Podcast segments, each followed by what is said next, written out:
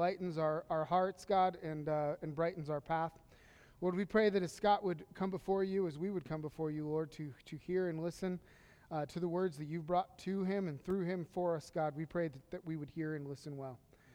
God, inspire him, lead him, Lord, and help him, Lord, um, especially in light of all the difficulties we've already been having today, Lord, that we might not have any more uh, in the course of, of this time either. Lord, we thank you and we come before you, God. Amen.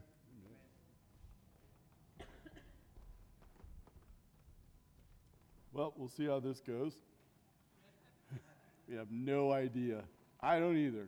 But I love the Lord, and He brings all kinds of things, and we're going to work through them together no matter what it is that we go through this morning.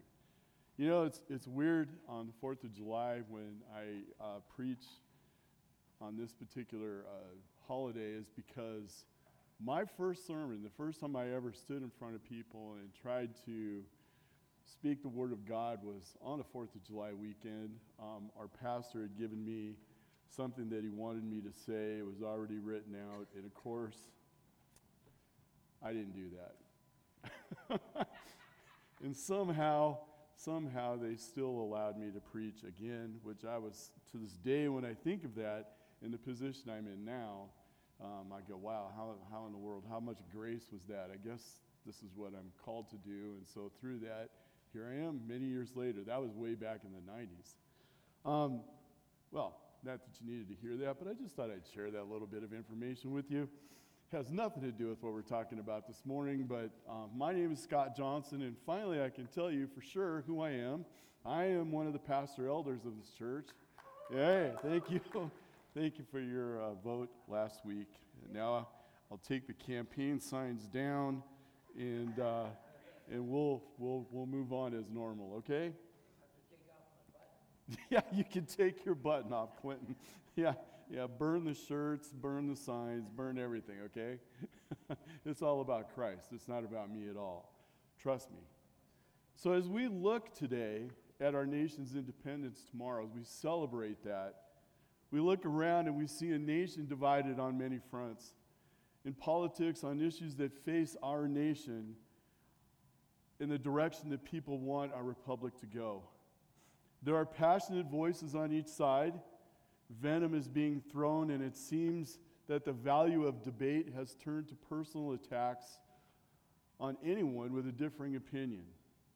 And that's on both sides. Growing up in the 60s, I remember the conflict in the streets over Vietnam and, and race relations.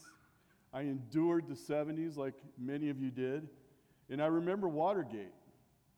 And there's always been conflict, it seems. But I don't remember seeing as much discord for one another as I see now.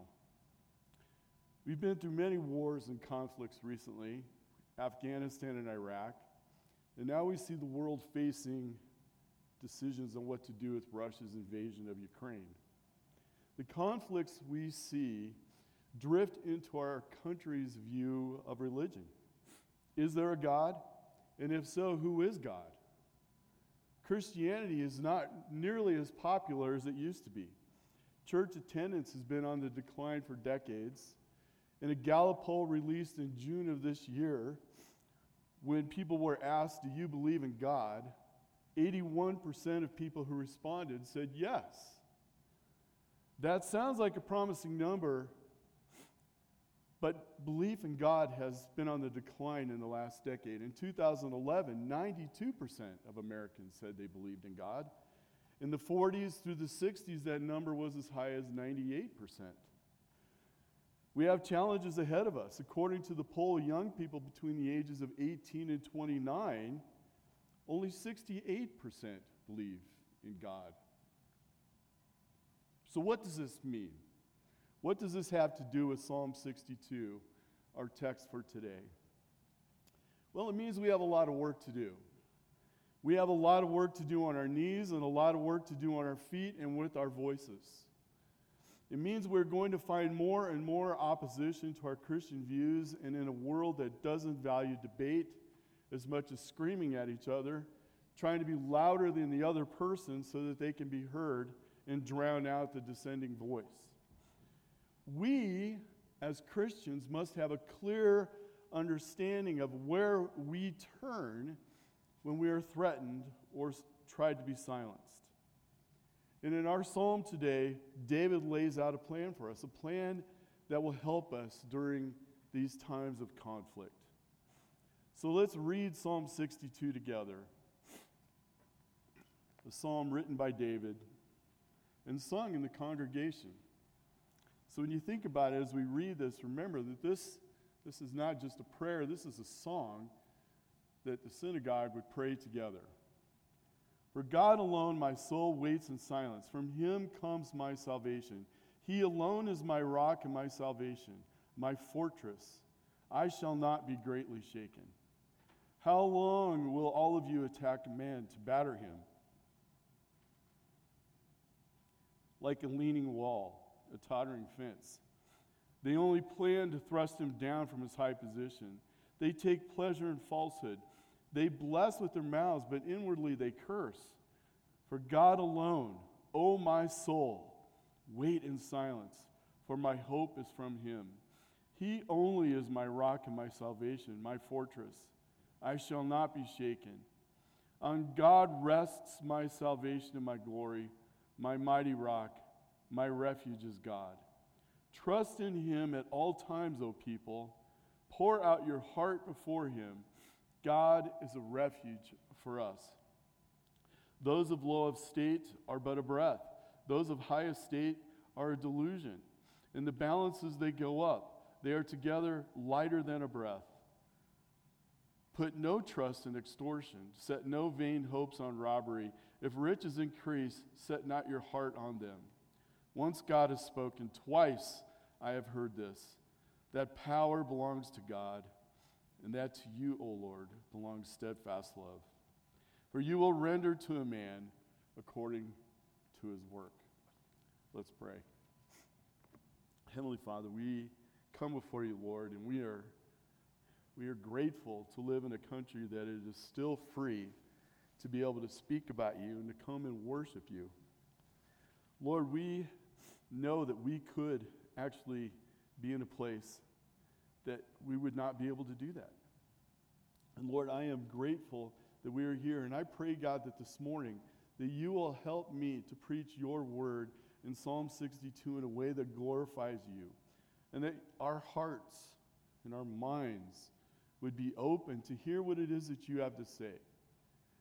Some of this, Lord, is not going to be fun to hear.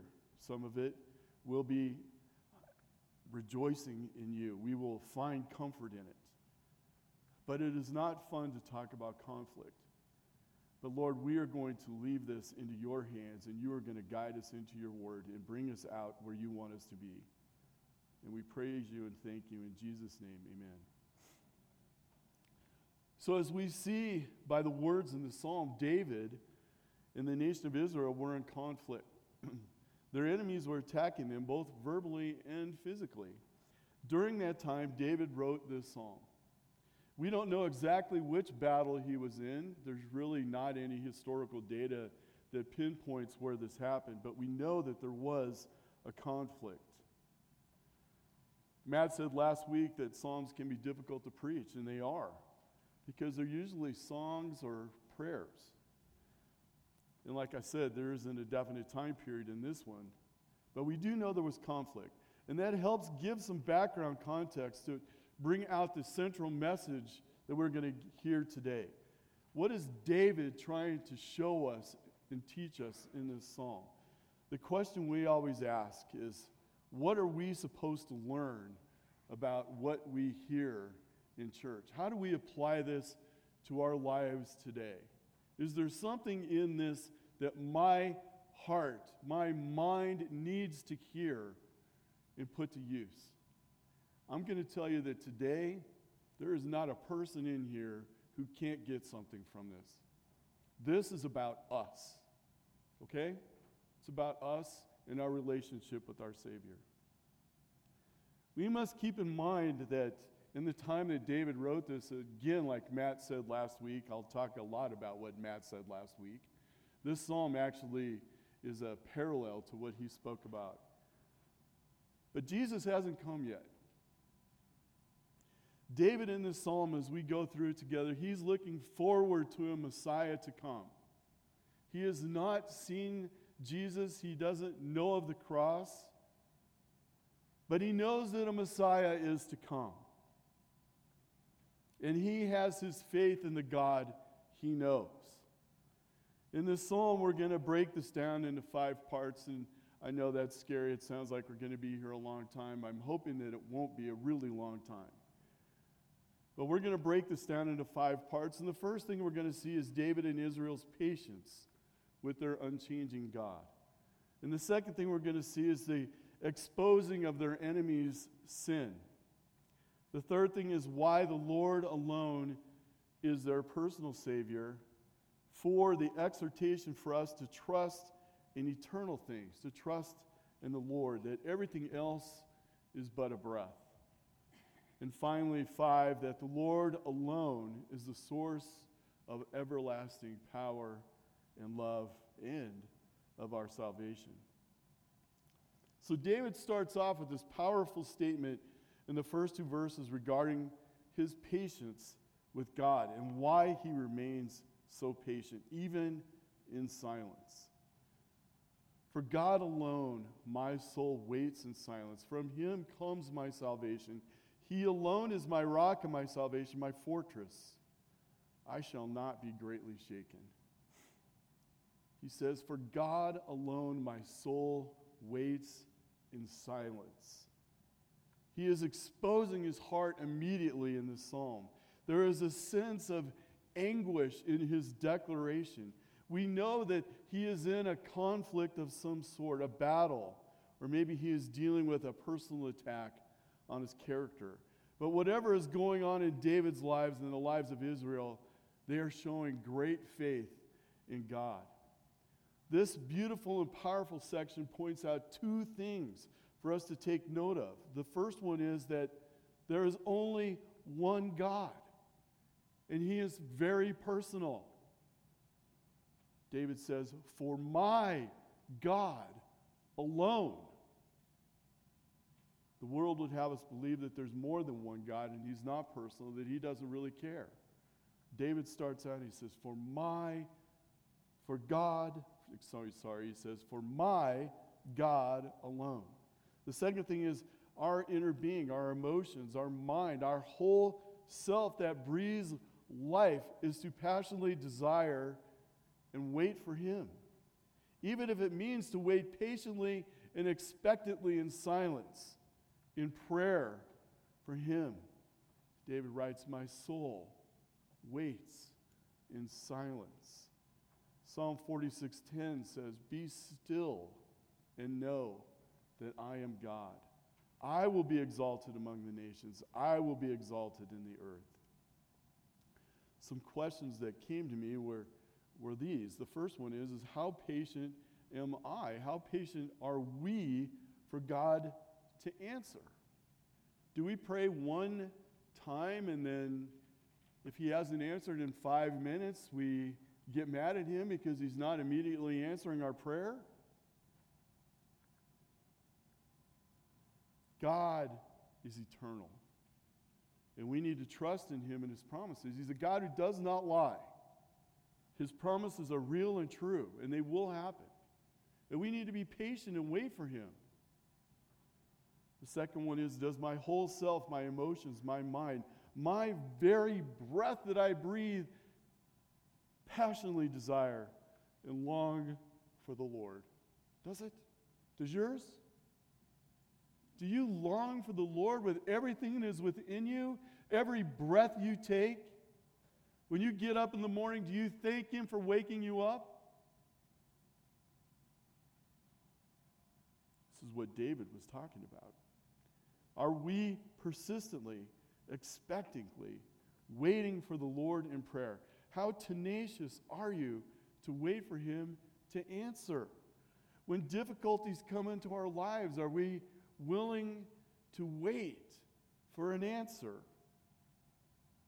Maybe a relationship that needs reconciling, a health issue that needs to be healed, a financial problem that needs to be resolved.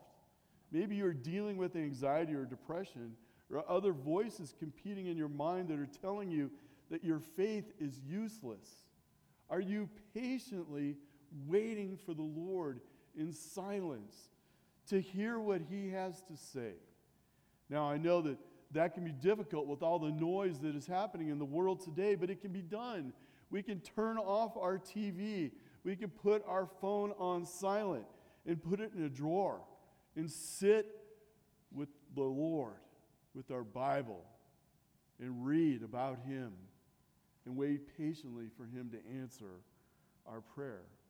Read in the Psalms, read in the Proverbs, read in the Gospels, read and listen quietly for that still small voice of the Lord to speak to you in your heart and in your mind.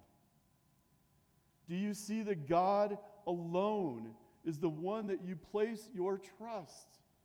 If not, He needs to be. There is no other. He is God alone. You know, I, I know this is probably going to hit some people, but I see a lot of people going to Facebook and social media like TikTok and Instagram, which I stay away from them as far as possible. But some of the posts from folks that I see are startling, especially people who say that they're Christ followers. I just got to tell you, I have to be honest. Facebook and social media is not the place to go for deep friendships. It is not a place to go to get serious help or counsel for serious issues. It is a place where you can get blasted and a place to have very superficial friendships. It is a great place to hide in the shadows. Do you realize that the Lord has called us to put our faith in Him alone in the light? He doesn't want us to live in the shadows, He wants us to live in the light. Matthew 5 14 through 16, Jesus says this to us as believers You are the light of the world. A city on a hill cannot be hidden, nor do people light a lamp and put it under a basket, but on a stand. And it gives light to all the house. In the same way, let your light shine before others so that they may see your good works and give glory to your Father who is in heaven. Live in the light, the light that comes from Jesus alone. Bring your light. Your light as a Christian, the light that lives in you by the power of the Holy Spirit, by your faith, out into the world that lives in such darkness they can't see. This world, more than any other time that I can remember, needs the light. You are carriers of the light. We have been given a mandate by the Lord to go and make disciples, teaching them about who Jesus is, and that we baptize them in the name of the Father and the Son and the Holy Spirit. We are called to be witnesses. What has Christ done for you? Share that with those that are around you. Verse 2, David tells us what happens when we actually follow what he said in verse 1. He says, and he says that he, God, alone is my rock and my salvation, my fortress. I shall not be greatly shaken. There's two things. And the first one we see is that God is our rock, unmovable, unchanging. We call that immutable. A God you can count on, a God who keeps his promises to his people. He will help you through difficulties. He is our strength, He is our mighty one. The second is you see Him as your only source for your salvation, which He is. Christ is our source for our salvation. He alone, the Son of the Most High God, who was raised up on the cross in glory to take our sins upon himself, to suffer and endure the full wrath of his Father so that we could be saved from it. He alone is our source. There is no other. And as we sang already, all other ground is sinking sand. we'll look more into this as we go forward. The third thing, I think I said there were two things, but actually there are three things. The third one is that you see him as your fortress, your shelter. In a battle, everyone wants the high ground, right? Because when you have the high ground, you have a tremendous advantage. You can see everything. It takes effort to climb the hill to attack. The fortress that is our Lord is on the high ground. He's on the high ground. And He is our defense against those who want to harm us, our refuge that we run to in the storm. And the result that we obtain from knowing and believing and trusting these three things is that we cannot be shaken, which means that we will not slip, we will not fall, we will not slide. We will remain unwavering in our faith, in our place in the kingdom of God. Who doesn't want to have knowledge to know that you are steadfast in the kingdom of God? Your place is secure. The strong winds of the valley, which we have all experienced, will not blow you over. It is the Lord, Lord, uh, Lord alone who is our rock, who is the source, who provides the high place that we can go to. And then we cannot be moved. So, then why is this so important for us to remember? Why was it important for David and Israel to sing at the top of their lungs regarding the Lord being their solid, unwavering, unchanging, and steady rock that we can take our stand on? Because of verses 3 and 4. People are enemies, and sadly, us at times are double minded sinners who only look out for their own interests and not the interests of others. Verses 3 and 4 say, How long will you attack a man to batter him like a leaning wall, a tottering fence? They only plan to thrust him down from his high position.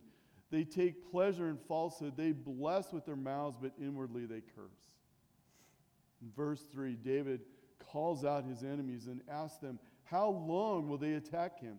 How will they beat on him? How long will that be? They beat on him like a, like a leaning wall or a wavering fence. And the word for batter is really not as strong as it should be, I, in my opinion, when I look at this word. Because that word also means to murder, to kill or assassinate. A word much stronger than batter. David is levying an ac- accusation to his enemies about a premeditated attack meant to destroy him. And what they're plotting is evil. Verse 4, the meaning here is that they counsel or advise to thrust or to drive David out of power to remove his influence, to silence his voice of authority. An authority given to him as the anointed king of the Almighty. They take pleasure and delight in, in telling lies about him. They find it acceptable to bring false accusations against David if it means that they get their way and he is removed from office as king like you, when I read this and I studied it and I hear it now, the thing that comes to mind is our political state in our country. And I don't want to dwell on this because that's not what this is really all about. But we know that on both sides, this is what happens. There is a divide. There is a, there, what is the truth sometimes, man? Where, where can we go for the truth in the news? I really want to know. If you know, you can tell me later because I, I wonder but there seems to be a willingness to destroy one another for the sake of power. And even now, as we read earlier, that our belief in God is under more attack than maybe ever before, at least in my lifetime. Even Christians are attacking other Christians. And this must stop. The Lord has called His church, His people, to be united, not divided, with one voice crying out to one Savior and Lord for mercy, forgiveness, and grace, to take this hope out into the world, our neighborhoods, our schools, our workplaces, our markets, and bring a united voice believing in one gospel the gospel of Christ and Christ alone. We must be careful how we use our tongues. David points out that his enemies praise in public and then they curse in private. James 3 8 through 10, a verse or a, a passage that most of us are familiar with, says this about the tongue But no human being can tame the tongue. It is a restless evil, full of deadly poison. With it we bless our Lord and Father, and with it we curse people who are made in the likeness of God.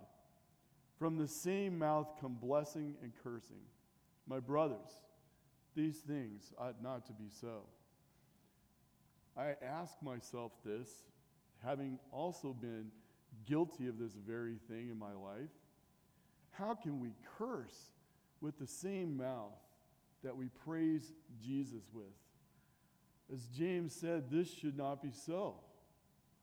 We must be single minded on Christ and not double minded as David's enemies were, and we are sometimes. As a Christian, maybe you can relate to David. It is likely that you have faced ridicule and backlash for your faith in Jesus. Maybe a coworker, a family member, a child, maybe even your spouse. You have stood for Jesus in the public square and you have faced the threat of persecution. There are many Christ followers around the world who every day in their lives they face the real possibility that they will be killed for their faith in Christ. Do you pray for them? Do you even think of them? And whether you do or you don't, on either of those cases, the Lord does. The Lord cares. These two verses, verses 3 and 4 in Psalm 62, are verses that, that Jesus brings to mind when he said in John 16 33, I have said these things to you that in me you may have peace. In the world you will have tribulation, but take heart. I have overcome the world. This world may bring many trials and tribulations. It may want to destroy us and take us away from Jesus, but it can't if we have our faith and trust in Him.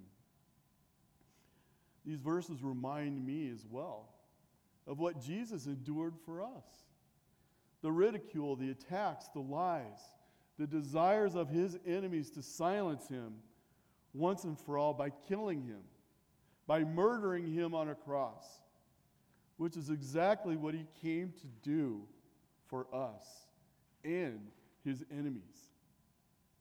Father, forgive them, for they know not what they do. That was the cry of King Jesus to his Father as he hung on the cross. Mercy and grace, not cursing and vengeance. When we read of David, the king, being attacked with the intent to murder him, to destroy him with lies, so his voice is silenced and his throne is vacated. Who does David turn to? What does he rely on? It's easy to see Jesus Christ as Savior and his faith. Even though he didn't live when Jesus lived, David looked to the Lord for his salvation alone, no one else. Knowing no one else could provide the grace to a man who himself took another man's wife and had her husband killed. David is not a perfect man, but he knew who was perfect, and he turned to his Lord for help. Verses 5 through 7, and then we'll look at 8 through 10 sort of as a group. And we'll see that David's salvation is in God alone. For God alone, O my soul, wait in silence. For my hope is from him. He alone is my rock and my salvation. My fortress, I shall not be shaken. On God rests my salvation in my glory. My mighty rock, my refuge is God. David cries out, For God alone, O my soul, wait in silence, for my hope is from him. This is like the declaration he makes in verse 1, verses 1 and 2, but there is a big difference. In verse 1, David says, My soul waits in silence. His soul is actively waiting in silence from the Lord, where his salvation comes from. Here in verse 5, David says, For God alone, O my soul, wait in silence, for my hope is in him. The difference in verse 5 is David is commanding his soul to wait in silence, to wait upon the Lord where his salvation comes from. David is declaring the proper response that we need to have when we are attacked by our enemies. He is in the middle of an attack, and he is telling himself to wait for the Lord, his inmost being. For God alone, O my soul, wait in silence, for my hope is from him. Where does your hope lie? Is your hope in him, or is it in something else?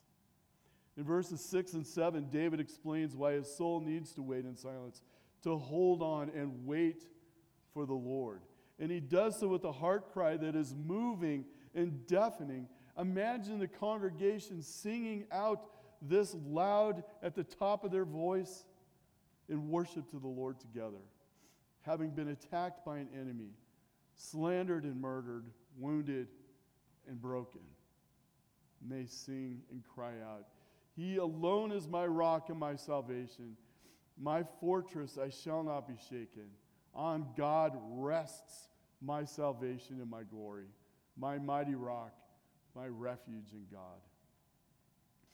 David and the congregation are looking forward again to Jesus, the Messiah, the yet to come Jesus, knowing that He is the source. He is alone the source of their salvation.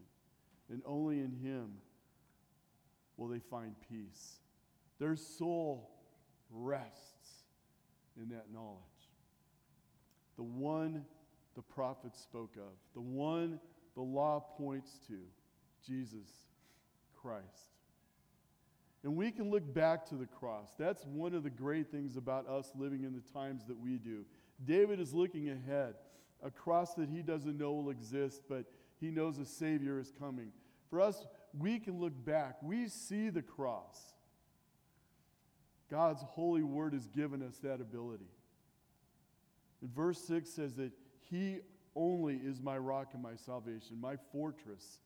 I shall not be shaken. And as I was working through the psalm and asking and, and literally pleading with God to help me see what it is that He wanted me to see in these verses, because I was having a trouble, I was, I was struggling with this part, admittedly. And this is what I saw I saw a story of lifting and raising. This is what the Lord showed me.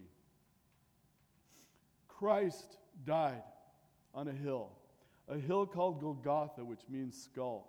And we look up to that hill, and what do we see up there? We see Jesus being lifted up on a cross. His enemies thought they had him where they wanted him, dying a sinner's death, humiliated, broken, silenced forever. Things will now go back to the way they were for them. But Jesus wasn't raised in humiliation. He was raised in glory in an obedience to his Father's will that demonstrates a love between a father and a son that cannot be matched by us sinners. He died to save us in obedience to his Father's will. We look to that cross and we see hope. When we see the blood, we see forgiveness and a chance for new life. But it doesn't end there. After Jesus died, he was buried in a tomb, and a rock was rolled in front of the tomb to keep him there, to silence him. He was never going to be seen or heard from again. Murdered as an innocent man. But just three days later, Jesus was alive. And the rock was rolled away, and Jesus was raised in resurrection, in new life.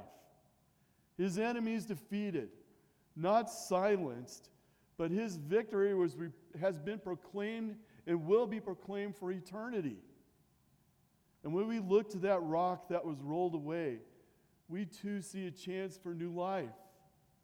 To be raised with Jesus one day to a new resurrected body in glory with Him. But it doesn't end there.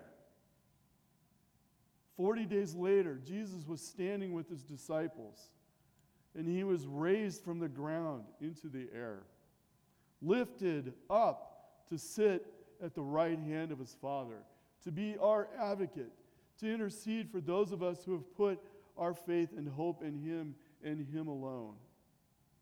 And when we look up and we lift our prayers to Jesus, we know He hears us and He is, in fact, praying and acting on our behalf, protecting us from our enemies.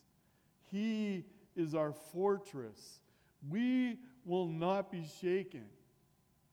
We will stand firm in Him and Him alone.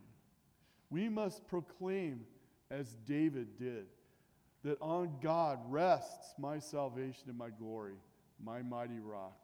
My refuge is God. In verse 7, David says his salvation rests in the immovable rock.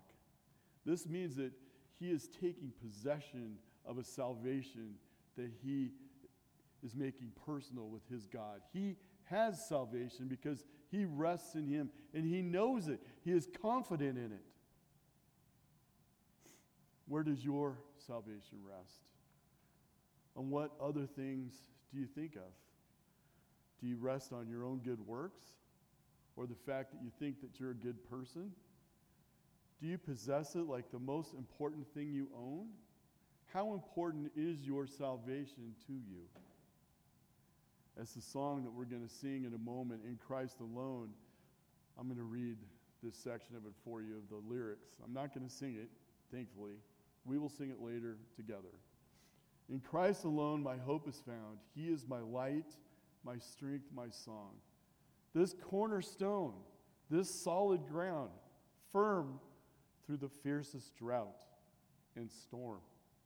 With heights of love, what depths of peace, when fears are stilled, when strivings cease. My comforter, my all in all, here is the love of Christ I stand. Our hope, our salvation must rest in Christ. There is no other way. 1 John 5:12 says, "Whoever has the Son has life. Whoever does not have the Son of God does not have life." It's pretty simple. Yet it's so complicated for some people to grasp. If you place your hope in Jesus alone and receive him as the Lord and Savior, as your Lord and Savior, you have life. If you don't, and you rely on someone else besides Jesus or something else besides Jesus, the wrath of God remains on you. John 3:36 Whoever believes in the Son has eternal life whoever does not obey the Son shall not see life but the wrath of God remains on him. Verse 8 Trust in him at all times O people pour out your heart before him God is a refuge for us. David is pleading through the words of this song, this psalm, this prayer for us to empty our hearts to the Lord and trust Him at all time because He is our fortress. 9 and 10, these verses tell us that we do this because our life here on earth is so brief. 9 and 10 reads, Those of low estate are but a breath, those of high estate are a delusion. In the balances they go up. They are together lighter than a breath. Put no trust in extortion. Set no vain hopes on robbery. If riches increase, set not your heart on them. You see, it doesn't matter whether we're rich or poor, or whether we're high up in society or whether we're low. Our lives on here, they're but a breath. It is like a vapor. It is here today and gone tomorrow. This earth, it's temporary. Christ is eternal. We put our hope in eternal things, not temporary things. Temporary things die, they don't go with us, they remain behind. Solomon wrote this in Ecclesiastes 2 9 through 11 after spending years of his life chasing after pleasure. So I became great and surpassed all who were before me in Jerusalem. Also, my wisdom remained with me, and, whoever, and whatever my eyes desired, I did not keep from them. I kept my heart from no pleasure. My heart found pleasure in all my toil, and this was my reward for all my toil. Then I considered all that my hands had done and the toil I had expended in doing it, and behold, all was vanity, a striving after wind, and there was nothing to be gained under the sun. Solomon, who had more wives and concubines, lovers than we can imagine, more riches than nearly anyone in history, maybe, more wisdom than anyone who has lived, yet he found that this striving after things of the world was like trying to catch the wind. It's impossible. It was like a vapor, a mist, here today and gone. These last two verses of Ecclesiastes, the last two verses, Solomon sums it up in verses uh, in, in chapter 12, verses 13 and 14.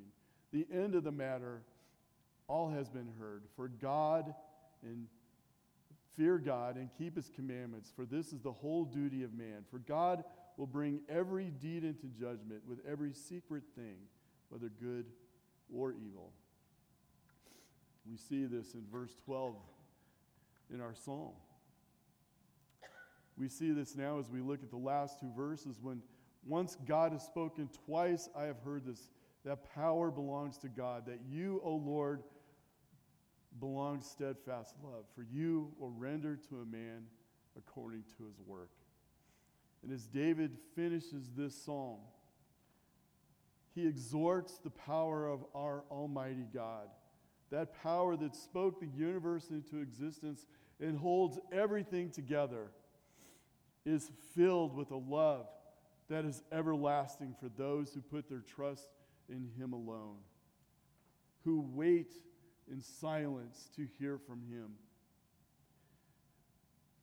We need to seek Jesus Christ as our Lord, our mighty rock, our fortress.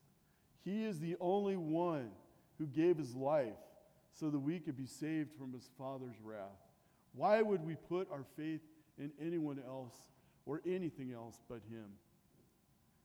1 John 4:10 and this is love not that we have loved God but that he loved us and sent his son to be the propitiation or the atonement for our sins. David found solace in verse 12 knowing that those who tried to kill him those who turned their backs on the Lord would one day face the wrath of God in his retribution for their sins. If we are in Christ, if Jesus is indeed your Savior, if you have, if you have sincerely turned to Him to save you from your sins, from your enemies that keep attacking you and want you dead and silent, then you will pass from death to life, just as Jesus said. You will not face His wrath because He took that for you. But if you haven't, then you will indeed face His wrath. So I ask you, I beg you today, turn to Him. Put your faith and trust in Him alone. He is your rock, He is the source of your salvation. There is no other. We need Jesus. Your enemy's hate is no match for Jesus' love. Let's pray. Heavenly Father, we thank you, Lord, for this day. We thank you, Lord, for your word, the hope that I hope people get from this message in Psalm 62, Lord, that you are the source of our salvation, that our enemies have nothing on us. You will destroy them. Lord, you have given us hope in you. You are the rock, you are the fortress, you are the one that we go to, Lord, for hope, for help, for protection for love. Father God, we can do nothing without you. Lord, I pray that if there is someone here this morning who has not yet put their faith and trust in you, in you alone, but are still trying to work their way to heaven, trying to be a good person, to realize that that is just not going to work. They need you, Lord. And for those of us, Lord, who I pray, God, that they would put their faith and trust in you. And that for those of us, Lord, who have already done that, I pray, God, that we would find hope in this and we would know from your command to take this out into a broken world that needs to hear this message. Father God, we praise you and thank you for your glory. We come before you. In Jesus' name, amen.